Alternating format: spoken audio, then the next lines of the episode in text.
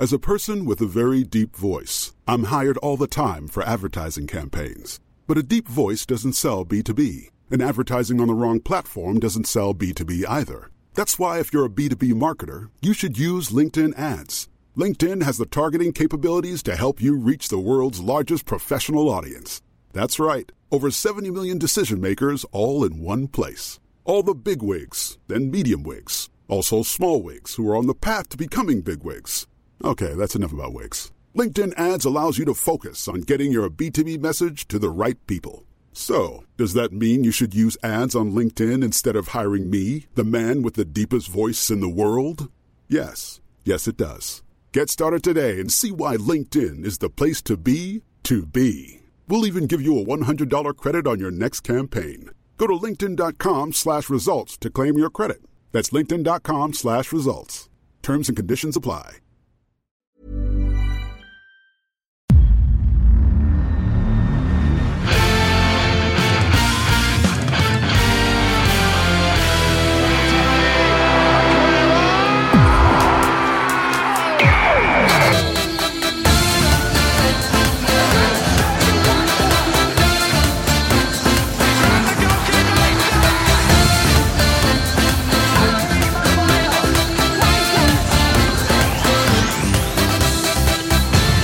Då säger vi hjärtligt välkomna till det som är det andra avsnittet av Rule Britannia. Det är fredag den 7 juli och eh, Fabian Jalkemo, vi har haft en vecka lite drygt till att eh, smälta intrycken från premiäravsnittet och eh, fan vad kul det är med den härliga responsen där, där ute bland folket. Först måste jag säga tack att du belyser oss vilket datum det är, för det har man fan inte koll på så här i sommartider. Och som du är inne på, fan vad kul med all eh, fin respons, att ni är så många som har lyssnat och eh, att ni kommer med tillrop, att ni rekommenderar folk som ni vill ha in som supporter till era lag. Fortsätt göra det, det uppskattas jättemycket och får oss att vilja ja, men höja motivationen och gnugga vidare helt enkelt. Sen får vi väl även säga, ni får jättegärna fortsätta följa oss på Twitter. Ni får även jättegärna, det, det måste vi fan säga, vi var lite otydliga där senast Robin.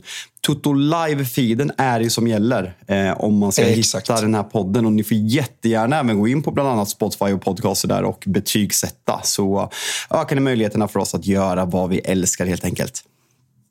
Ja, men precis. Så eh, följ med på sociala medier, både Twitter och Instagram. Då kan man vara med i eh, snacket. Fortsätt med att rekommendera supporterröster ni vill höra. Vi har fått in eh, massa bra spännande namn som vi säkert kommer att snacka med under ja, men både sommaren och sen under hösten när säsongen är igång. Och vi kan ju redan nu flagga för att vi om, ja, men lite som senast, om en dryg halvtimme ska ringa till ännu en supporter, denna gången till Tottenham-supportern Alice Nordström och höra hennes tankar. Det var ju lite sylvassa pikar som skickades från eh, Pierre Hertin eh, i måndags, eh, Fabbe. Så rätt så kul att vi kan få snabb replik. Ja, men det är det som är kul, att man som lite kan sitta här. Jag ska inte säga att jag är neutral, för det är jag fan inte. Jag kommer provocera den här säsongen också. Men det var ändå skönt att höra Pierre sitta där, att trycka till så att man kunde sitta och fnittra som en liten tonåring i bakgrunden. Och sen ska det bli kul att ringa upp Alice den här veckan. Så nej, det, ser, det ser jag verkligen fram emot. För Tottenham, om Arsenal är på en väldigt bra plats så är det väl Tottenham som är vid vi båda, både du och jag och Pierre sa ju att de är solklar sjua som läget är just nu i tabellen. Så det ska bli kul att se vad, vad Alice säger om situationen. Eh, sen ska vi väl även eh, belysa, vi har en liten information här första fem minuterna att eh, målsättningen sen är att vi kommer köra måndagar och eh, torsdagar liksom stående så gott som det går. Men i sommar kommer det bli lite flytande. Du befinner dig på varmare breddgrader nu. Jag åker till Italien imorgon. Eh, så nästa avsnitt kommer vi släppa på onsdag. Men eh, vi kör två i veckan, bara att det blir lite ojämna dagar så att ni är medvetna på det. Men håll utkik så är vi tydliga med när vi spelar in så missar ni absolut ingenting. Nej, men som sagt, och eh, prenumererar man då på Toto Live-feeden, har det flödet på eh, Spotify podcaster, var man än lyssnar på poddar, då missar man ju ingenting. Så det, det kommer att plinga till i flödet. Vi kommer att vara här väldigt ofta. Ni kommer att höra våra röster, ni kommer att höra många andra röster. Och så som sagt, om några veckor så börjar vi ladda upp ordentligt inför säsongen med våra införavsnitt och sen bara rullar maskineriet på. Så eh, det var väl de viktiga meddelandena till folket där, de första minuterna. Eh, samhällsinformation som vi också belyser eh, helt enkelt. Nu ska nivån ner helt enkelt. Fan vad skönt. Äntligen. ja, men exakt. Och ehm, ja, men Förra veckan så, eh, så konstaterade vi, förra avsnittet konstaterade vi att äh, Liverpool har äh, förstärkt med ett par spelare. Pierre äh, som var med oss från Arsenal led fick ju äh, prata lite Kai Havertz och blicka fram mot de potentiella värvningarna av Declan Rice och Jurien Timber. Nu, nu är vi väl lite i det där, äh, i den fasen igen där de här spelarna mycket väl kan vara nästan officiellt presenterade när folk lyssnar. Det är tidig fredag morgon när vi sitter och spelar in detta och allt tyder väl på att mycket kommer att ske i London idag. Men eh, för din del Fabian så blev det äntligen lite, lite business också när Mason Mount presenterades för Manchester United i veckan. Er nya nummer sju hur eh, känns det egentligen? Alltså lite oväntat får jag ändå säga, för rykten har ju sipprat ut egentligen hela sommaren att Garnacho ska ta nummer sju och det finns ju väldigt stora likheter mellan ja, men hela Garnachos approach, hans, eh, ja, men hans status, hur, hans ålder, hur frustrerande han kan vara på fotbollsplan i den åldern med en viss tidigare nummer sju som kom från Portugal. Eh, så det har ju kittlat väldigt mycket att Garnacho ska ta den där nummer sju. Eh, så det var lite oväntat att Mount tog den, men samtidigt, jag, det är klart det är kittlande. Alltså jag, jag har hållit Mason Mount jävligt högt. Han är, det är lite svårt att sätta fingret på vad han är bra på, men jag tycker att det visar hur många tränare som har varit intresserade av honom nu. Hur högt alla Chelsea-tränare har hållit honom, hur högt Gary Southgate håller honom. Jag vet själv att jag har slitit håret i stycken när England bland annat spelade EM på, ja, det var ju typ på hemmaplan när, när han skulle envisas med att spela Mason Mount före Phil Foden och eh, även Marcus Rashford bland annat. Men eh, han, han har någonting som är väldigt modernt och det, det är klart att det kittlar att, att värva en spelare från Chelsea. Jag vet inte vad du känner med det där, för jag kommer ihåg, alltså om vi bara går för några år sedan, att jag verkligen ifrågasatte, om vi går till Serie A som vi gjorde förra, förra avsnittet också, att ja, men om man kollar på Wikipedia och går in på exempelvis ja, men Andrea Pirlo, Pippo Inzaghi, alltså alla de här spelarna. Det känns som att varenda spelare har varit i minst fyra av de stora klubbarna. Nu raljerar jag mm. lite såklart. Men att det här, inte, det här inte sker i England på samma sätt. Jag har typ varit stolt över det, för jag vill inte se Chelsea-spelare i Manchester United och, och vice versa. Jag vill inte ha Liverpool-spelare framförallt kanske och även Manchester City. Men det känns ju som att det här har ökat lavinartat de senaste åren. Bara Arsenal har ju värvats från lokalrivalerna Chelsea nu två gånger med Havertz och Jorginho på mindre än ett halvår. Jag tror att det är liksom den moderna fotbollen, att folk inte har känslor på samma sätt som är den enkla förklaringen. Eller vad, vad beror det här på? Ja, men jag, jag, jag försöker gå till, till mitt eget uh, supporterskap där. För det första, senast vi värvade från Chelsea, det känns som det var typ Joe Cole och det gick ju fullständigt åt helvete i alla fall. Så jag, jag hoppas inte vi ska in och pilla i Chelsea. Men som typ Torres, det var, ju, det var ju något nytt. Nej, men, det var ju, ja, men, det var ju verkligen vi, något nytt när det skedde. Ja, och vi har ju varit på den säljande sidan. Alltså, vi sålde Torres till Chelsea, vi sålde Sterling till City.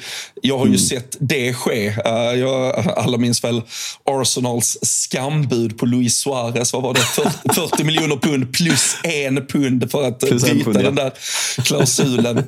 men uh, men uh, jag går igenom vår egen... Alltså, vi har ju ingen, alltså, jag har ju ingen spelare i, i mitt om man säger, moderna supporterskap som, som har gjort den resan. Så jag vet ju faktiskt inte, jag kan ju inte riktigt förhålla mig till Mason Mount ryktades ju intensivt till Liverpool i vintras. Och, eh, men det blev väl aldrig tillräckligt för att jag behövde förhålla mig till hur jag såg på att det var en om man säger, tidigare stor konkurrent som skulle komma till klubben. Men alltså det, det är ju något något smutsigt med. Ni har ju trots allt, alltså, om du tar, eh, ja, men ni har ju sett Alexis Sanchez, eh, Mkhitaryan, eh, Juan Mata, Lukaku som har varit i flera klubbar. Sen kanske inte alla övergångar har varit direkta, men i ditt fall, alltså United har ju ändå haft ganska många som har spelat på Alltså, eller för någon av de andra stora klubbarna i England också. Så uh, det, är väl, uh, det är väl något ni sysslar med helt enkelt. Men uh, vi, vi brukar göra klokare affärer än att köpa dyrt engelskt. Ja, det är fan inte många lyckade heller. Sen ska jag säga så här, så om jag bara får spekulera så tror jag att hade det där skett förut när det var exempelvis ja, Chelseas lag under José Mourinho, liksom slutet eh, 20, 20-tal, början 2010-tal och samma sak med Liverpool, City, Arsenal. Alltså de, varit inne på det här så jävla många gånger, men det känns ju som att fotbollsspelare mer och mer blir legoknektar. Alltså om man kollar på så här ett Chelsea-lag idag eller förra året. Så det är så här, hur många spelare i det här laget hatar jag? Äh, det, det är fan inte många. Hur många spelare i Manchester City hatar jag? Nej, men tycker de flesta är ganska bra fotbollsspelare och de är robotar som inte berör mig egentligen någonting utanför det. Och det är väl det som är lite problematiken och vart fotbollen är på väg. Vi kommer komma in lite mer på det senare när vi ska diskutera en annan sak. Men just det här att man inte känner de här hatkänslorna mot lika många spelare som man kanske gjorde för 10-15 år sedan är en jävligt tråkig utveckling. Och det tror jag gör att man inte känner lika mycket ifrågasättande utan snarare bara, nej men fan det kittlar att ta ja, men en kille som har varit i Chelsea i 18 år. För jag vet hur jävla piss jag hade mått om det vore vice versa. Att det hade varit en United-produkt som spelat United, hela klubben som går till en direkt rival. För att, sen måste vi bara nämna eh, Chelseas agerande här. Att han, han verkar, det, kom ut en artikel i The Athletic igår som Laura Whitwell, United, eh, United-skribent, skrev att man hade alltså ett femårskontrakt med samma lön som United nu ger, klar, i stort sett klart, eh, upplagt på bordet innan VM. Sen ändrade man och ville bara förlänga med ett år. Alltså det här är att pissa på en av sina egna. Och eh, framförallt med tanke på hur Chelsea ser ut nu. Alltså vad fan håller de på med? Ja, nej, det är ju inte, det är inte många spelare kvar just nu för, i den där uh, truppen. Och såg, truppen du bilden från, så, såg du bilden uh, från förra startelvan? Det var väl tre stycken som är kvar nu? Ja, Förra årets fram... premiär startelva. Nu var jag otydlig. Ja, ja och det, det, det, finns väl något liknande kring den Champions League-finalen de vinner för bara två år sedan. Eh, där man har liksom mm. nedmonterat uh, hela verksamheten. Och tittar man på deras uh, truppbredd nu så, så är den väl inte så jätteimponerande. Vi har, uh, vi har Chelsea-röster på väg in längre fram här också. Så det ska, bli, det ska fan bli jävligt kul att se vart de mm, är på väg. Ja, det, är, det är ju kanske den klubben som ändå har, ja, men som gör mest saker. Så, så ska väl diskussionen vara kring hur mycket bra kontra märkligt de, de sysslar med där borta. Även om, även om Pochettino, eh, och det ska vi väl prata med, med, med Ali som eh, har eh, uttalat sig om att Chelsea är den största klubben i England och den som gör, har gjort mest rätt de senaste 10-15 åren. Vad fan magstarkt i det magstarkt. klimatet det som har varit i, i, toppen av, av Premier League. Men, äh, men så, så är det. Och jag, Ja, men alltså det, det du är inne på, det här med spelare, det, det, det började väl redan för några år sedan när man Alltså man vet att spelare i konkurrerande klubbar, den problematiken står ju ja, säger, du och jag inför med tanke på avståndet mellan Liverpool och Manchester där vi har ja, men spansktalande enklaver som uh, umgås mycket på, på fritiden och vi har uh, brassegänget som, uh, som hänger uh, vid sidan av fotbollen och så vidare. Jag såg eh, Soboslaj nu när han var klar för Liverpool. Han sa att det skulle bli, liksom, skulle bli kul att återförenas med Erling Haaland i, eh, i nordvästra England. Så det är inte så det funkar riktigt. Alltså, jag fattar att vi har spelat tillsammans, men du skulle vilja döda honom just nu egentligen. Alltså, det är ju den alltså, attityden spelar, Spelar de i Salzburg eller? Ja, de spelar i Salzburg tillsammans och okay, är ja. väl typ eh, lika gamla också. Så jag kan tänka mig att de har de har, de har härjat runt på Salzburgs gator och torg i, eh, i ungdomen. Men, men det blir ju, och säger Reece James, eh, alltså, sen förstår jag, de är ju vänner. Han la ut en ganska lång text kring hur ja, men resan han och Mason Mount har gjort tillsammans eh, och började i akademin när de var sex, sju år gamla. Ja, den är ju superfin. Fan vad fint också att vi kommer referera till Reece James sociala medier i varje avsnitt. Det är den enda stående punkten vi har än så länge. men, men, Fan vad mörkt. vår, vad är vår edge? Det är att vi refererar till Reece James sociala medier. Men, eh, men där man också så här, ja, men man känner att han, han älskar, alltså när de möts ute på, jag får säga, det är klart det kommer att vara kamp, men, men det kändes så varmt så det kändes som att han vill krama Mason Mount när de går ut mot varandra i nästa match. Där man kanske då om vi går tillbaka och backar bandet till det vi växte upp med som den klassiska brittiska fotbollen. Agger mot Torres. Är det inte Agger yeah. som trycker jo, jo, ger honom en sån jävla bröstkyssar eller? Han har ju bestämt, det är ju typ match fem för Torres typ när, när vi möter varandra. Och uh, du, du, vet ju att Agger, han har också antagligen fått fritt spelrum från, från ledarstab typ.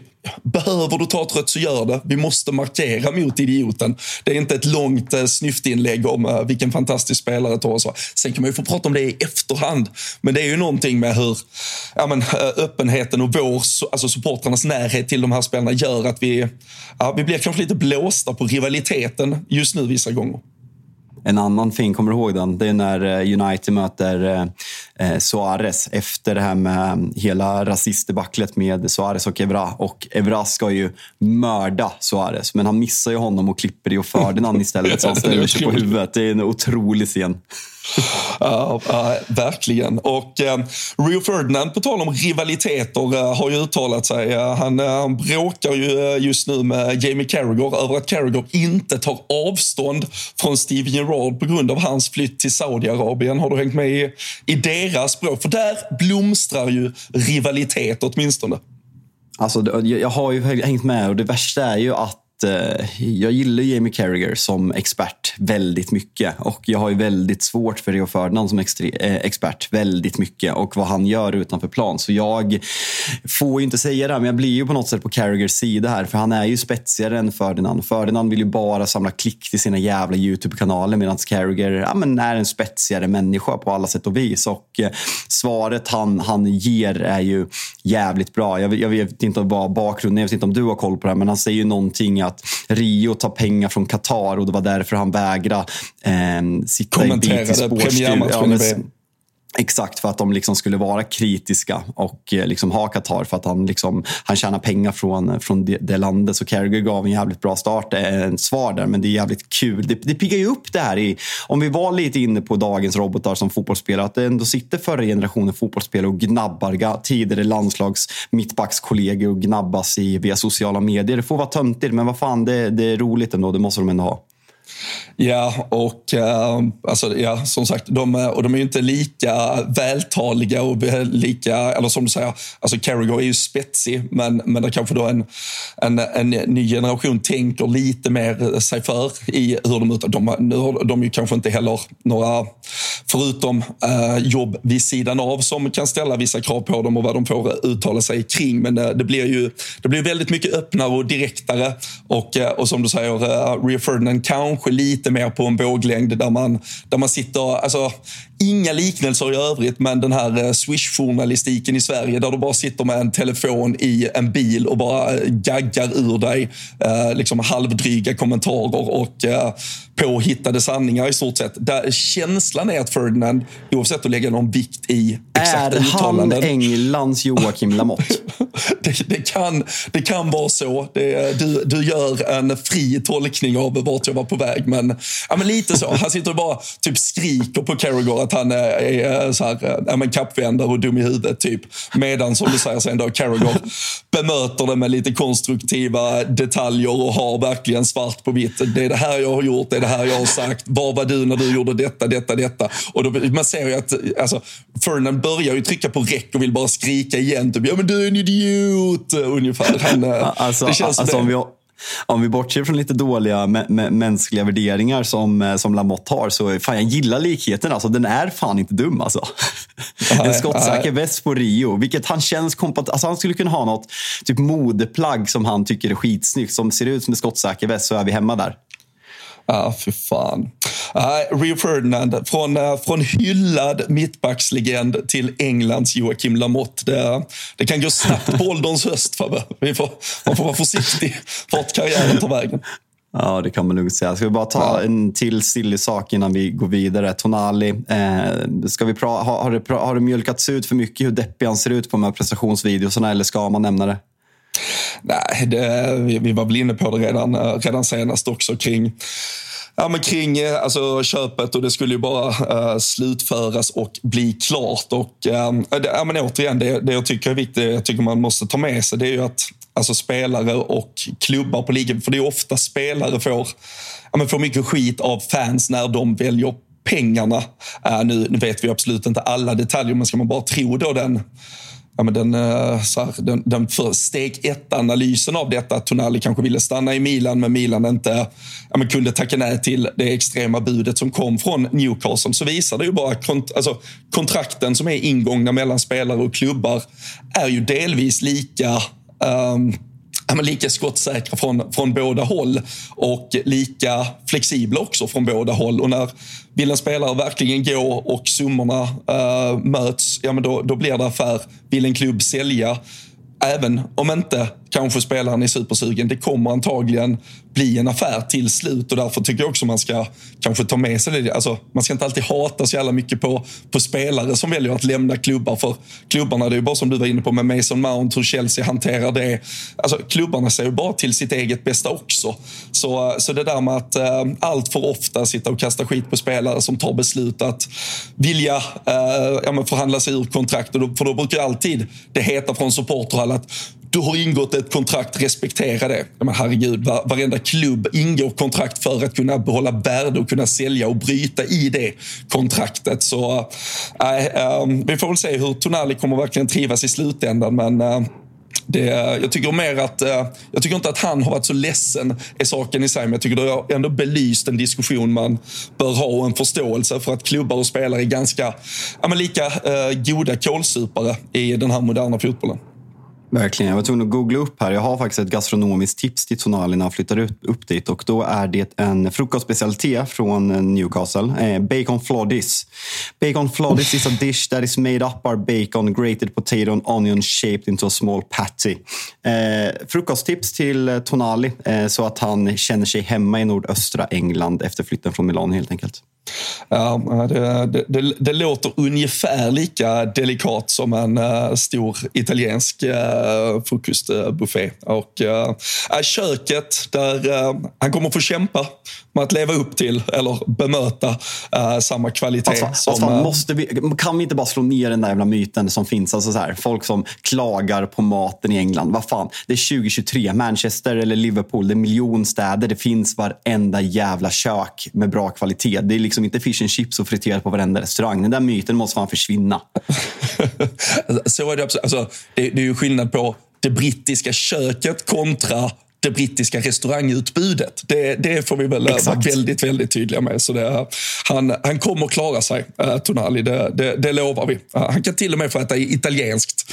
Uh, på tal om Ferdinand, hade inte Ferdinand någon italienare i, uh, i Manchester innan jo. också? Eller vad? Ja. Ross, Rosso. Nej, käkat tvårätters en gång. Trevligt. Eller ja, lite överhypat, men helt okej. Okay. Ja. Och, och Carragher då, såklart, när han hade en restaurang i Liverpool, då var det ju såklart sport, sportbar och bara riktigt dålig engelsk mat. friterat. friterat. Jajamän, bara friterat. Men äh, äh, Tonali klar för äh, Newcastle i alla fall och äh, sedan sist så kan vi bara konstatera att Granit Xhaka har blivit helt klar för, för Leverkusen. Lämnar Arsenal då och där fick vi lite, inte kritik, men vi fick, äh, vi har ju pigga lyssnare där ute som ändå hade det var du, det var du som fick. Och framförallt så vill jag skicka över kritiken till att uh, Pierre inte rättar mig och hade full koll på uh, truppbredden i, i Arsenal. Men, men det kom ju, alltså det är ju spelare man trodde typ hade lagt ner sina fotbollskarriärer. Men Nicola Pepe ska de tydligen sälja och tjäna pengar på. Otroligt att den jäveln... Men, men, lever men den inte... jäveln hade ju kunnat vara ja, ett segment på den. Ja, ja, verkligen. Bra alla mot alla fråga lever den jäveln. Men med Granit Xhaka, alltså jag som United-supporter, alltså när man ser en 30-åring som det är liksom obvious att det är typ bestämt sen, hans, alltså sen, sen i mars att han ska lämna. Att man får närmare, eh, om det är varit 30 miljoner euro eller 30 miljoner pund för, för honom. Det, det, det är fascinerande och Arsenal gör jävligt bra business och det är sånt här som gör att man kommer kunna eh, bygga på den där skattkistan ännu mer. Och Pierre sa ju att vi skulle spänna fast oss. Eh, så eh, det, blir, det blir kul att se. Eh, som sagt, Saliba, Timber, Rice blir nog klara idag eller på måndag. Eh, kommer det hända mer? Eh, vi får se. Eh, de mår för bra. Det, det piggar upp när du tog upp det där budet på Suarez på 40 miljoner pund plus en pund. För det var ju där, det var där Arsenal var, det Arsenal man gillar. Så man kan skratta åt. Nu, de är för bra. Alltså tonen på sociala medier, de, de, de är ju för bra. Så här kan vi inte ha det. Ja, jag såg, så, så något konto som eh, liksom gick ut så pass hårt och skrev att eh, hur, hur ska Arsenal ens kunna stoppas den här säsongen? Det var, ja, men det, det blir, eh, är man, är man av, alltså har man den inställningen då finns det ju pengar att, att tjäna på betting för de, de är ju trots allt inte förhandsfavoriter. Så, så håller man dem så högt då, då ska man placera lilla pengen där tror jag.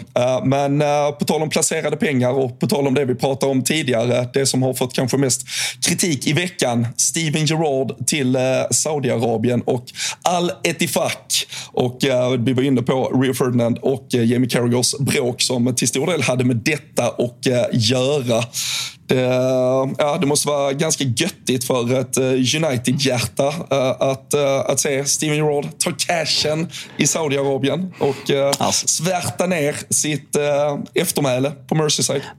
Alltså, jag ska inte säga att det gör mig ljus i hjärtat för jag tycker att hela den här utvecklingen med, med Saudiarabien, värvningarna de har gjort. Vi, vi kommer ju även prata det här när, när vi har Chelsea gästat den här kopplingen, hur mycket med, med Todd Bowley, att man värvat väldigt mycket liksom rejects med höga löner i Chelsea. Men att Gerard, liksom den nobla eh, vita riddaren från liksom one club man från, från Liverpool, går dit. Eh, på något sätt gör det väl en besviken om jag försöker koppla bort supporterskap. Alltså Alltså för Gerard, en, om man bortser från att han har spelat i Liverpool så är det klart att det finns en underliggande respekt för fotbollsspelaren och människan Steven Gerard. Men jag, jag bollar över frågan till dig. Alltså först har vi ja, men Bobby Firmino som har vuxit ut till en, ja, men en modern ikon. Alltså jag blev på något sätt chockerad hur stor han var när man insåg att han skulle sluta. Han är ju ja, men, en av de största i modern tid och har vunnit allt i Liverpool. Och Sen så kommer liksom nästa slag med den, den största i modern tid. Vad, vad gör det här som, med dig som supporter till Liverpool?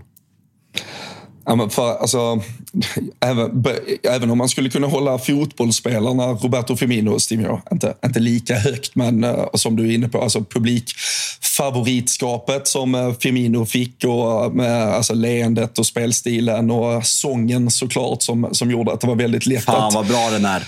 Ja, men det, det, därför blir det ju så naturligt att äh, eka till hans toner äh, eh, flera gånger varje match oavsett egentligen vad han presterar ute på planen. Det, det har ju gjort och, och byggt på den hypen kring honom. Men, men där tror jag ju tyvärr att där måste vi, vi kan ju återkomma till det vi pratade om inledningsvis med, med någonstans fotbollens eh, legoknektar legoknäktar och, och varför man gör detta och vad man bygger sina ja, man bygger sina karriärer kring och för. Och gör man det för sin egen skull eller gör man det för uh, hela, hela familjer och uh, barn och barnbarn och barnbarns barn uh, för all framtid och så vidare. Men och där tänker jag att, att de här spelarna som, om vi säger, om vi väldigt förenklat bara kallar det, väljer pengarna innan vi börjar om vi säger, respektera det sportsliga bygget som eventuellt sker i Saudiarabien så, så tänker jag att den typen som Firmino representerar, alltså 30, 31, 32-åriga spelare vars alternativ är att ändå lämna den absoluta toppen, ha vunnit allting och kanske antingen vill du spela som en, en startanfallare någonstans, då måste du ta ett ganska rejält kliv ner. Och annars så kanske du ska spela en andra, tredje fiol i, i ett lag där du kommer få väldigt begränsat med speltid och där de kanske ser att du behöver gå ner ganska många hack i lön för att inte men, rubba någon lönestruktur för du ska trots allt inte spela så jävla mycket matcher. Där tror jag tyvärr att, eller tyvärr, man får, den värderingen får man lägga sig men jag är ganska övertygad om att Saudiarabien kommer vara superlukrativt för alla ja, men alla spelare i den kategorin framåt. Och nu har de ju sagt att det är ju denna sommar de ska göra 80 till 100 värvningar kanske för att fylla upp ligan med stjärnglans. Och, eh, och då, då tycker jag det är ganska givet. Och där, så här, alltså, vi, vi pratar om det lite i uh, den Liverpool-podd vi har i LFC-podden. att alltså, Den moraliska kompassen på en hel del spelare tidigare. Vi har ju till exempel haft flera av de här brasilianska spelarna som har varit väldigt pro Bolsonaro till exempel. Eh, det, det, har vi haft fler i Premier League som har varit. Eh, det kan man ju kanske argumentera för i större men alltså, visst, du, du går till Saudiarabien med, med allt vad landet står för, hur styret fungerar, vilka värderingar som till stor del kanske genomsyrar landet. Men att vara pro en presidentkandidat som sen blir en president med de värderingarna som Bolsonaro. Det är kanske egentligen ännu värre. Var, var, var och när och är det vi ska problematisera och hur högt ska vi göra det? Alltså, så för min del, i Firmino-fallet så är det ändå det är en spelare som har gjort, han har gjort sitt för Liverpool. Jag har, inte, jag har inte följt hans moraliska kompass vid sidan av fotbollen tidigare och det är svårt för mig att, att göra det nu och på det sättet väga in vad det ska få för effekt på hur jag ser på honom som fotbollsspelare. Jag, jag kommer ju absolut inte följa hans... Jag hade jättegärna sett han spela andra fiol i Atletico Madrid. Då hade jag jättegärna tittat på deras matcher varenda helg. Jag kommer ju såklart aldrig mer se en frame av Roberto Firmino och det kan jag tycka är synd. Men de här som vill så här radera han från historieböckerna och typ sudda ut han på nästa bild vi lägger upp från Champions League-vinsten. Där är ju inte jag eftersom Firmino har aldrig han har aldrig stått upp för, han har aldrig stått och sagt att han skulle vara en viss typ av människa och nu raseras den bilden. Därför, eh, ja, där tycker jag det är en skillnad mot det som då kanske är Steven Gerrard istället. Ja, nej, jag fattar. det är sån, alltså, den moraliska kompassen är det är olika grader i helvetet. Alltså, var man. Och sen, jag, tycker det, jag rekommenderar verkligen alla att läsa Olof, bok, eh, Olof Lunds bok eh, Templet i öknen som han skrev inför VM i Qatar. Där han även belyser alltså, Alltså hyckleriet från så fruktansvärt många i den här frågan att Sverige ska ha handelsavtal med Saudiarabien, det är okej, okay, men vi ska skuldbelägga supportrar som tycker om en klubb som ägs av Saudiarabien och liksom säga nej men du får inte hålla på den klubben. Och jag är lite i, ja men det ryktas ju vara i samma situation nu med ett katariskt ägande som eventuellt kommer ta över i Manchester United. Och jag vill såklart inte att vi ska vara en statsägd klubb men av en stat som, som liksom inte står upp för mänskliga rättigheter. Men samtidigt vad kommer det göra med mitt supporterskap? Ska vi helt ärlig, jag vet inte. Kommer jag sluta hålla på Manchester United? Nej. Kommer jag sluta åka på matcherna? Med all sannolikhet nej, för det, det är klubben jag är förälskad i, som jag har vuxit upp med, som är en del av mitt liv. Vem som äger klubben. Jag har liksom vidriga amerikaner sedan 2005 som är ägare. Eh, så vem som äger klubben påverkar i grund och botten inte mina känslor för Manchester United. För Manchester United är något större än vilka som äger klubben. Eh, det, det är problematiskt men ändå viktigt att ta upp tycker jag. Mm. Ja, och där, alltså det, det jag däremot blir besviken. Alltså för fan, Steven Gerrard, jag har, eh, jag, jag har gubbjäveln intatuerad på min kropp så jag kommer att behöva ha en ganska nära relation till honom resten av mitt liv. Eh, Såvida så, så, så jag inte utsätter mig för stark laser. Och det är klart att han är den som har format allt mitt supporterskap. Sen, sen ryker den efter en, två veckor också. ja, men precis. Men, men, men i Steven Gerrards fall, så det som, där, där tycker jag det någonstans blir något annat. Där jag tycker det är fullt rimligt att vi supportrar blir besvikna för är det någonting som Liverpool är och alltid har varit så är det en, det är en arbetarstad byggd på, på folket som, som stod nere på, på varvet, som var nere i hamnen, som, som under ja, men, stora delar av fan hela sin jävla livstid har fått typ ta kampen mot London. Vi minns eh, 80-talet med Thatcher och uh, hur, man, ja, men, hur, man, hur man försatte i stort sett en, en hel jävla stad i uh, arbetslöshet och, och vilka förutsättningar som gavs oss där, där Liverpools hela ja, men, mantra och mentalitet bygger på att vi är det lilla folket, vi är den lilla arbetaren som, som ska göra ja, men, allt vad vi kan för att stå upp mot om vi säger, maktmissbruket. Och, och den mentaliteten, att, förlåt att jag avbryter, men den mentaliteten, även om Liverpool kanske inte är där längre, för Liverpool har vuxit ut och blivit en väldigt modern stad, så lever ju den mentaliteten kvar av the locals. Liksom Manchester ja, är ju också känner sig lite utanförskap mot London, men Liverpool är på en helt egen nivå. Det är liksom som ett... Ja, men, den här mentaliteten från 80-talet, som du säger med Thatcher, den lever ju verkligen kvar idag i alla generationer, även den nya generationen som inte, som inte har levt under Thatchers livstid. Så det, den lever ju verkligen kvar. Och Stim Gerrard är en stor del i, i den och växte upp verkligen där det här pikade och har stått upp för den i hela sitt liv. Ja men precis och, och jag tror för, för, för många som då som, som ser sig ja, som, som scouser through and through så, så har ju han varit även i det tysta talismanen för, för, för allt detta. Han, han valde att vara kvar i Liverpool. Han, han valde aldrig pengarna och titlarna i ett eh, Chelsea eller Real Madrid. Han vände, på, han vände på motorvägen, han kom tillbaka. Han, eh, så han, har ju, han har ju verkligen... Vi, alltså han har fått så mycket kärlek för att han åtminstone under de åren genuint stod upp för alla de här värderingarna, de värdena som, som älskades så jävla mycket på Merseyside. Att han nu istället väljer att ta pengarna i ett Saudiarabien där jag, jag tittade lite på det och läste in mig på det, där det är liksom sju miljoner migrantarbetare som, som i någonstans kan dra en superusel men ändå liten jävla parallell till de här ja, men arbetarna i nordväst som har levt under ja, slaveriet från London. Men här är det ju på, på helt annat. Här är det ju i ett system där dina pass konfiskeras, där arbetarna utnyttjas och den lilla människan inte har någon jävla talan alls. Alltså, så jag förstår, det är ju en liknelse som på, på inga sätt är hundra procent, men jag tycker det finns mycket i det och jag tycker det blir jävligt fel att den som någonstans har varit den största personen för den lilla människan i England ska gå liksom, ja, och sätta sig på, på kungatronen och eh, bli en del av eh, ja, det styre som är i Saudiarabien så det, han, eh, jag, han, jag tappar otroligt mycket respekt för honom som människa. Jag kommer, jag kommer alltid minnas honom som fotbollsspelaren. Men människa, jag tycker också han, bara sättet han kommunicerar på. Så här, han vill inte riktigt nämna ens det på sociala medier och på Instagram och så här, utan han retweetar och repostar massa andra som gratulerar honom. Till, han vill inte riktigt ta i detta. Jag tror att han själv känner sig smutsig av att ha gjort det. Men uh, han valde pengarna och det, ja, det är ett kast han får stå nu.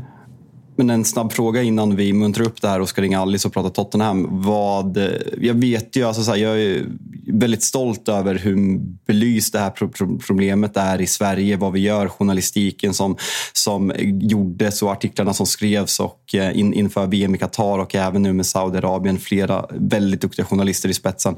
Hur stort är det här i, eh, i England? För jag vet ju att det är mycket mindre i England och mycket mindre problematiserat både bland supportrar men även i, i riksmedia. Eh, har du sett, liksom, är reaktionerna lika starka i England som de är i Sverige eller hur ser det ut där? Nej, jag tror, nej, inte lika starka. Uh, absolut. Det, får vi väl, uh, alltså, det, det, det, är väl positivt att vi har be, belyst problematik i Sverige på, på ett sätt. Men, men, men däremot så är det ju uppenbart, och jag tror kanske därför också att det inte smolkar ner lika mycket. Alltså jag tror engelsmännen har nog typ precis upptäckt att man kan åka på semester till Dubai ungefär. Så de är ju de är fortfarande i, de är i en annan bubbla. Men uh, det, alltså, att Steven Gerrard är fullt medveten om däremot vad han gör och vilka om så, ideal uh, det är han går emot när han gör detta. Det, det är hundraprocentigt. Sen är det väl också, om vi tar en helt annan sida av myntet på detta, så är det också ett, ett bevis på att Steven Gerrard är synad som fotbollstränare. Ifall detta är det bästa jobberbjudandet han kunde få. Det har säkert legat ett, men, ja, men det, ett Championship-jobb. Och... Det, det var han tidigt av oss som har en nykter syn på hans tränargärning, Robin.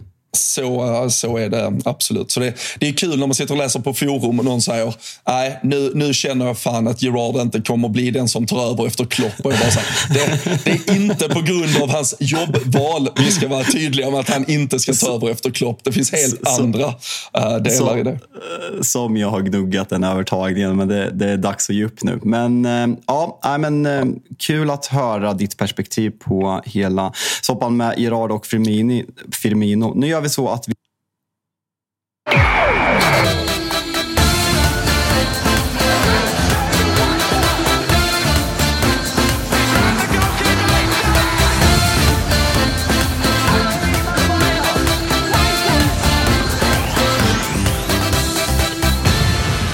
Ja, men nu har Eh, äntligen med oss eh, en eh, Tottenham-röst som ska få bemöta mycket av det som Pierre satt här för några dagar sedan och, och konstaterade, eller åtminstone uttryckte egna åsikter kring ett Tottenham i, i spillror.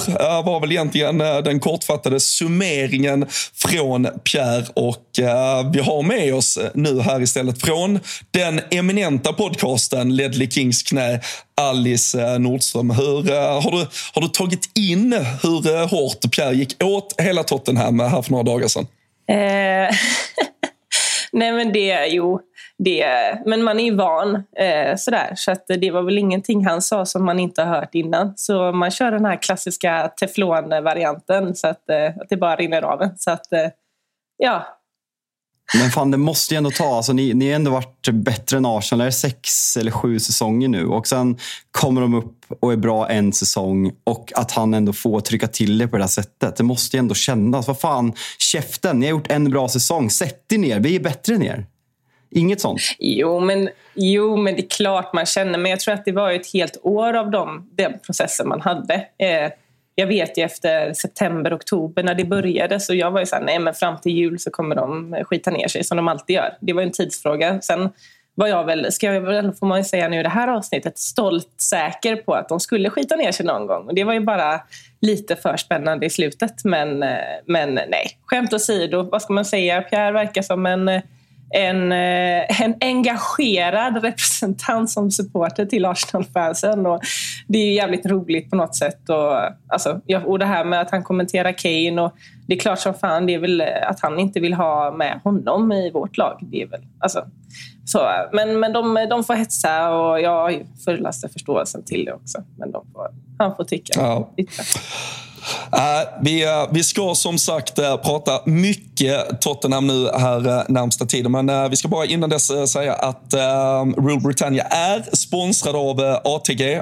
framåt så kommer det ju komma säsongsspel inför säsongstarten och sen så kommer det komma ja, men, tripplar och Big Nine-system inför helgerna. Det är bara att hänga med allting på atg.se Tutto. Då har man ju redan nu dessutom eh, massa bra speltips från Tuttosvenskan och när den europeiska fotbollen går igång så är ju även Daniel Olenklint och Thomas Wilbacher där med sina speltankar. Men eh, man ska såklart alltid spela ansvarsfullt. Man ska vara minst 18 år och eh, skulle man ha problem med spelande, då finns såklart stödlinjen.se.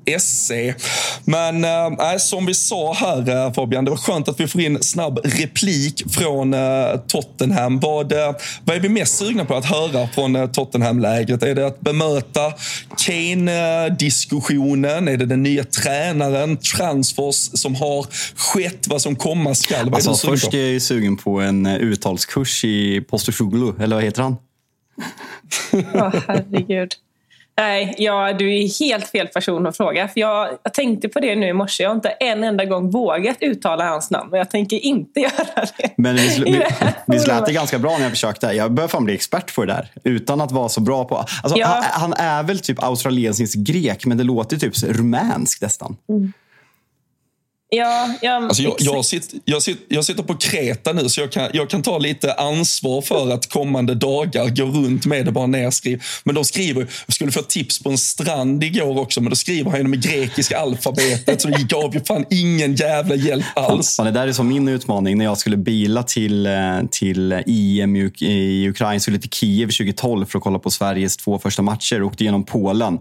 Då var ju precis när Chesney hade slagit igenom i Arsenal, så då hade jag som målsättning att fråga fråga varenda polack jag träffade hur man uttalar Czesny på polska. Det var ju något i stil med Det gick så där som ni hör, men något i den stilen var det. Så du, du får liknande med Postosoglu i Grekland helt enkelt. Ja, vi, eh, vi, vi, kallar honom, eh, vi kallar honom kanske bara greken då eh, kommande, kommande 20-25 minuter här.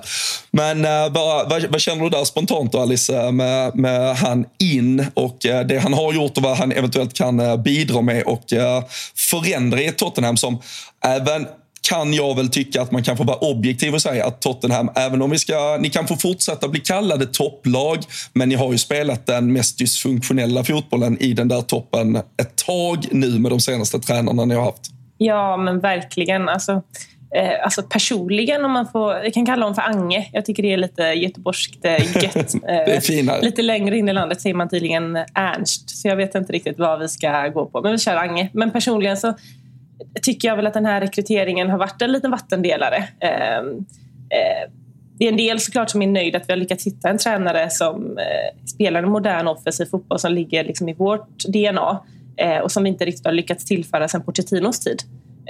Och framförallt känns det ju, om inte den sjukt viktiga aspekten är att man har läst och det man har hört om honom känns det som en innerligt bra människa. Eh, en vinnarskalle av rang och som kräver extremt mycket av sina spelare. Eh, och såklart, när man får höra det låter det ju ändå helt okej. Okay. Men, sen, men sen är det ju så, det är ju saker och ting som talar emot och, och varför man kanske inte riktigt befinner sig i himmelriket. Och det är ju liksom av hans tidigare erfarenheter. Eh, och eh, ja, det är inget absolut emot den, den japanska ligan eller den, den, skotska ligan. Och att Celtic är ju helt klart en, en stor, stor klubb men ligan kan man inte riktigt säga är likadan. Eh, och det tror jag det blir Eh, ja, men den här oroligheten för en själv, då, att man inte riktigt slagit igenom på, på den stora scenen utifrån den ålder han ändå befinner sig i, eh, så finns det ju ja, men det, känner jag. Eh, man kan inte vara uppe i himlen eh, och hela den biten. Men om vi tar truppbyggnationen, för det är alltså om vi försöker bortse från tränaren bara en, en, kort stund så är det en väldigt oviss situation för en trupp. Det är situationen med Harry Kane, vi kommer komma mer in på den senare. Det är Son som har en usel säsong bakom sig. Det är Richarlison som har en usel säsong bakom sig. Det är Dejan Kulusevski som har en direkt svag säsong bakom sig. Det är Bentancourt på ett centralt mittfält som kanske var er bästa spelare efter Harry Kane förra säsongen som fortsatt kors korsbandsskadad. Det är en fembackslinje som ska göras om till en fyrbackslinje. Det är en ny målvakt. Det är Perisic som pratas om att bryta kontraktet såg jag nu av någon journalist och gå tillbaka till Kroatien. Vad, vad, vad är eh, om du ska försöka sälja in honom? Det var en bra list. Det är roligt att jag... Om du, ska försöka säga, om du ska försöka säga något positivt efter den utläggningen, Alice, finns det något kvar? Fan, det där var, det där var, det där var inte, förlåt, förlåt. Det där var, det där var inte, det, det där var inte ens planerat, men fan vad mycket, vad, vad, vad mycket skit det var. Fan, det var ju värre än vad jag hade tänkt mig. Oh, herregud, det låter som att jag är en Arsenal-supporter som ska svara på den frågan. Sälj in Spurs nu. Sälj in Spurs till mig. Ja, ja, jag hör ju, jag lyssnar ju på er annars. Jag tycker ju bara först säga ni, fan vad kul med den här podden och jätte, ni är grymma, så askul. Men det, det är precis som ni säger, det, det, man sitter i en sån sits. Jag tror att det, jag och Fabian kan ju nog verkligen förstå, säkert du lite nu med Robin, när man sitter i en trupp som har varit och är eh, väldigt i obalans. Eh, antingen senaste åren eller nu. Och, mm. eh, man blir så hemmablind någonstans där med. Och precis som du säger, så man vet ju allting mer själv. Jag skulle ändå säga att man själv är en sån supporter som är extremt skeptisk. mer än att man är med i det lyckliga. Men eh, jag vet inte vad det positiva är. Det positiva är att vi, som jag sa, få in en person som är liksom, eh, väldigt, väldigt taggad på att vara här. Eh, och eh, det, verk, det är liksom första gången sen Levi liksom har verkligen vågat ta in någon med offensiv fotboll. Och han går ut med lovord och, och klubb, klubben och senaste träningarna och alla personer som har bra kontakt inifrån säger att eh, truppen har inte känt sig så här exalterad på år och dagar. Det måste de ju säga. Ah, ja, men det är klart de måste säga. Eh, men jag tror bara ändå i slutet. Och jag måste ändå sticka in med stolen. Alltså, Richarlison hade en usel säsong. Där kan vi snacka en usel säsong. Sen är det ju så att om man ska jämföra Sons tidigare säsong och kolla bakåt, då eh, det han överpresterar ju något så in i bomben och hela truppen överpresterar ju hela den säsongen för att ens komma topp fyra med ett sånt lag. Eh, men, men absolut, det är ju King kommer vi säkert in på lite senare. Men, eh, men absolut, det vad ska man säga, det är ju tufft. Jag kan inte vara så jävla mycket positiv jag själv, men jag tror att hoppas bara att det här, den här rebuilden kommer nu som vi har väntat på i, i fyra år. Eh, och eh, det är den enda förväntningen jag har. Och om det är några andra supportrar till Tottenham eller några andra personer som, som gillar att kolla på fotboll och som tror att men vi kommer komma topp fyra med den här tränaren kanske och att man har de förväntningarna, då tycker jag att man borde kolla sig själv i spegeln och verkligen undra vad, eh, för att det är inte det jag tror den här eh, rekryteringen handlar om i det långa loppet. Men, eh, men, men utan att prata Kane specifikt än, för som sagt, det, det ska vi verkligen göra. Men hur mycket tror du att ändå situationen kring Kane påverkar hur man just nu men sitter med det här truppbygget? För det är ju trots allt, du ska någonstans just nu eh, förbereda ett, ett alternativ som är att någon kanske trycker upp Eh, till slut mot miljarden och eh, Levi känner att han måste sälja. Att Kane verkligen drar ut på kontraktsförhandlingar framåt eh, kontra att ja, men han kanske ska vara kvar och då ska du bygga ett lag som någonstans ska serva honom. Det måste samtidigt vara ett lite jobbigt läge. I det vi har klart just nu är James Madison och Mano Sol äh, Solomon. Äh, sen ska det väl in backar som kanske inte är helt beroende av just Harry Kanes vara eller icke vara. Men det måste vara, det måste vara svårt att lägga pusslet samtidigt som du inte riktigt har ytterkanterna på, på, på plats i det där pusslet just nu. Själv, alltså självklart, och det är precis det med, med det här med Kane. Det är en sån exceptionell sjuk situation nu man sitter i. För man sitter här och pratar om bygge och vilka spelare man vill ha ut och in. Och försvinner honom, det, vi hade en, eller jag, man kan ställa, fråga om man själv tror att han kommer vara kvar. Jag tror att han kommer vara kvar till hösten men som supporter så vill jag egentligen bara att han ska egentligen försvinna för hela det kommande året med honom i truppen och man bara vet att, eh, att han ska dra. Även att de ojämnheterna det kommer göra. Det kommer göra att den här rebuilden, precis som ni säger, kommer liksom förskjutas ännu mer. Och man bara drar ut plåstret. Och jag, eller den kan inte dra av plåstret. Och jag är extremt osäker till hur man sköter en sån här grej snyggast. Och de pratar om att, han har väl 200 000 pund i veckan i lön eller 250 eller något sånt där. Precis. Och de pratar ju om att man ska lägga upp ett nytt monsterkontrakt och att det är det som ska få honom. Och, och även att det har kommit källor nu som säger att ja, men Ange då ska försöka övertala honom. Och jag kände bara, men vad är det för jävla skitsnack? Om inte Conte, om inte eh, alltså de andra tränarna har lyckats, varför ska en, eh, liksom, varför ska en sån gubbe göra det? Ja, det är bara min känsla. Jag såg att Guardian rapporterade igår att det ligger ett monsterbud på, på bordet för Kane som ska överväga, eh, men att han inte känner någon stress just just nu. Eh, men gällande en, en fråga liksom i supporterled, om vi pratar liksom om den negativiteten som jag spred upp här med alla saker jag bollade upp, ny tränare som är väldigt oprövad på den här nivån. Man pratar ofta i Stockholmsklubbar att, eh, att Stockholmsklubbar har problem att ta mellanår för att pressen från fans är så fruktansvärt stor. De accepterar inte en sjätteplats för att bygga långsiktigt. Hur känner du att eh, status bland Tottenham-supportrar är? Kan man acceptera en sjunde plats i år om man ser liksom sakta liksom framsteg, lyckade värvningar. En, en fotboll som går tillbaka mer till the Tottenham way och mindre Nuno Espirito Santo, mindre José Mourinho, mindre Antonio Conte och mer liksom det här Tottenham som du växte upp till. Kan man, kan man acceptera en sjunde plats då? Ja, det där är nog himla individuellt. Alltså. För att jag känner ju, nej. Jag, det handlar inte om att acceptera vilken typ av... Först är det ju så. Det, måste vi göra mål? Så jag är själv sjukt osäker på hur vi gör mål utan en Kim på planen. Så enkelt är det. Och man kan snacka om att vi, vi kom till Champions League-final utan honom och, och, hela den biten. Men, och det är klart att de, de siffrorna han hade Liksom han vann väl 33 matcher tror jag med Celtic och förlorade en och kryssade två förra säsongen och gjorde väl typ 150 eller 140 mål med dem. Det gjorde, det, det, det gjorde Steve Gerrard med Rangers också.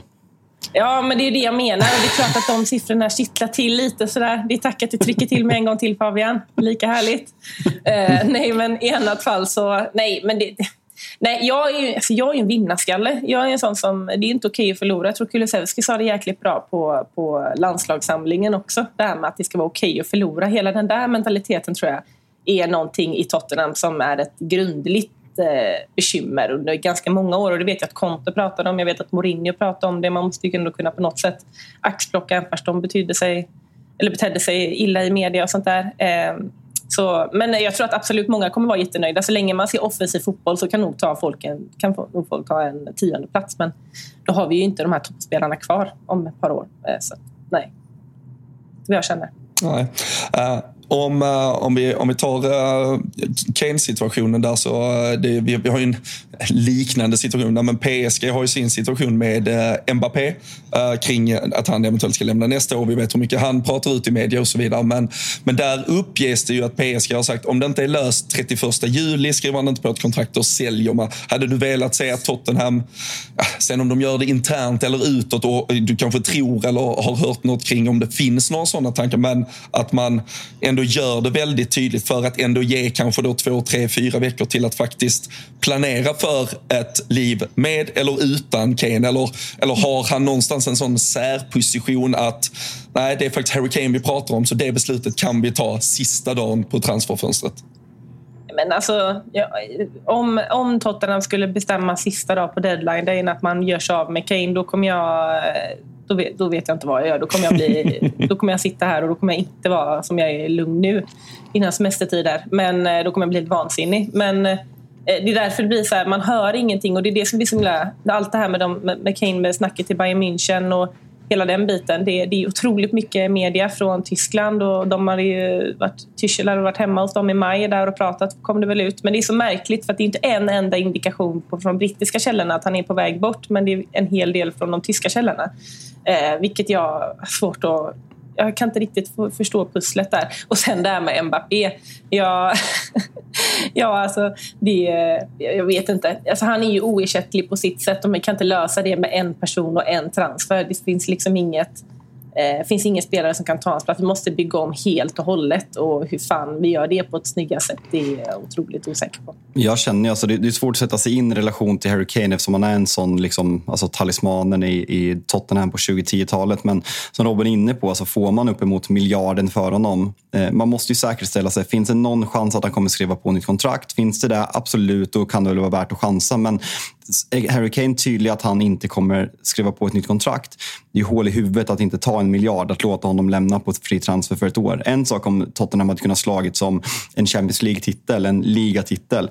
alltså, om Tottenham maximerar den här säsongen. Alltså femma. Mm. Alltså, jag kan inte se Tottenham bli bättre med laget som är nu och den ombyggnationen som är. Jag är jätteledsen Alice, men jag kan verkligen inte se det.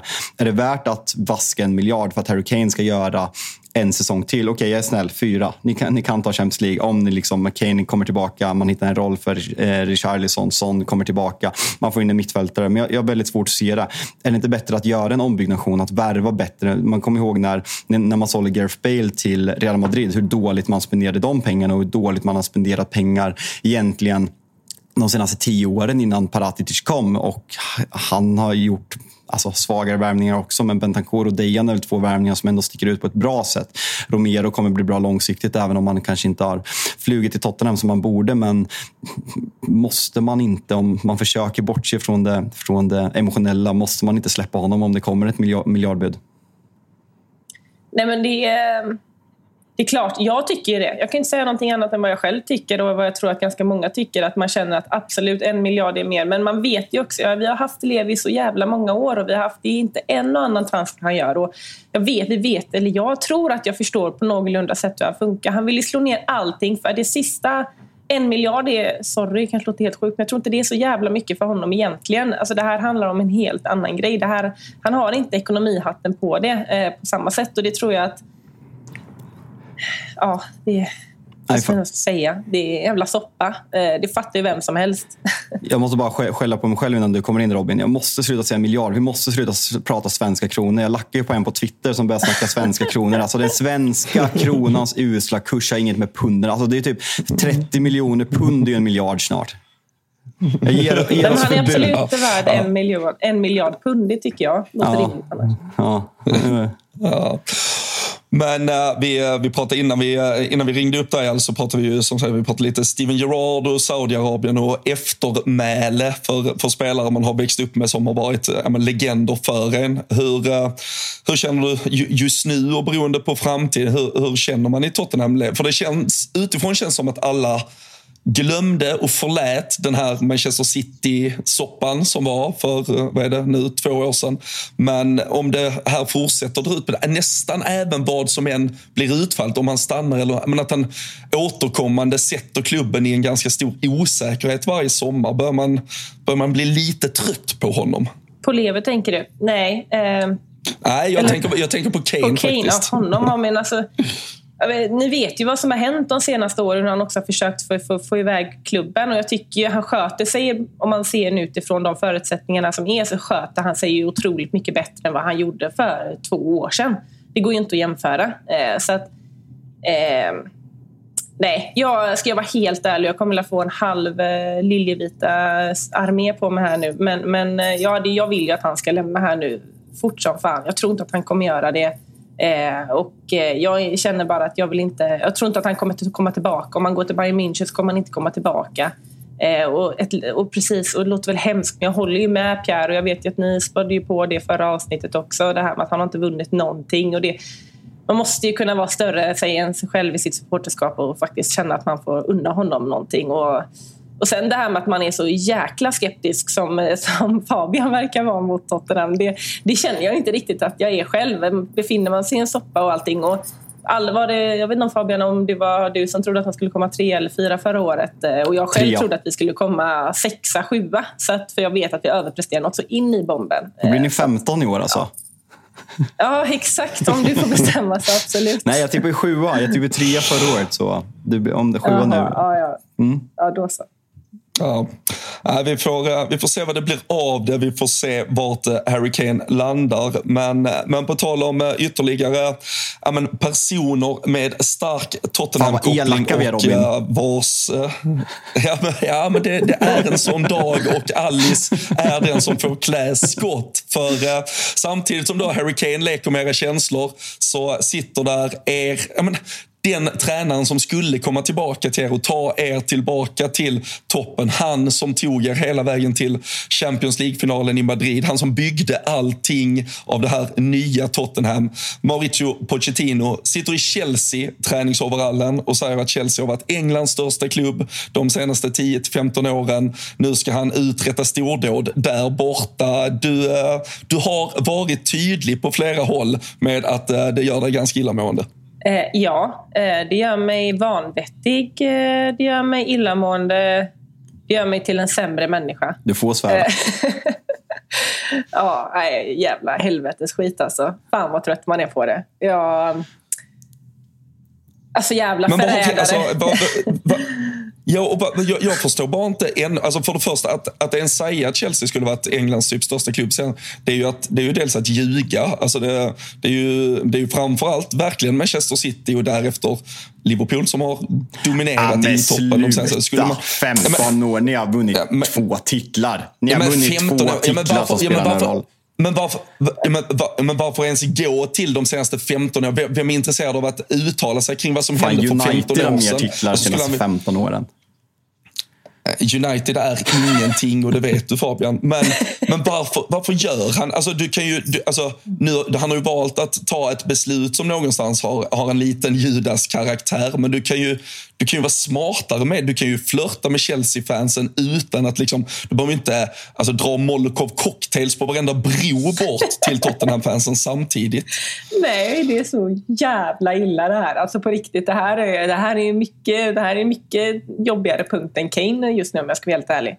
Nej, men det är precis som ni säger. Det är, jag tror att det handlar om varför han gör det här. Min enda tanke är det om det ska få honom att spara någon jävla tid i klubben om det går åt helvete. Att han ska hålla på och smörja utåt och eh, det, det sägs att han ska ha varit jättesårad och bitter för att han inte har fått en kontakt från Tottenham, att han ska få komma tillbaka. Man vet inte vad det finns för sanning i det och inte. Men i vilket fall som helst. Jag trodde inte att han var en sån person som gick ut och sa det som han gjorde. Eh, med tanke på i alla år han var så, så pratade så mycket om rehabilitet och allting. Så jag, nej, jag, eh, det är överjävligt sagt och han ska fokusera på framtiden, inte kasta skit bakåt. Och, fy fan.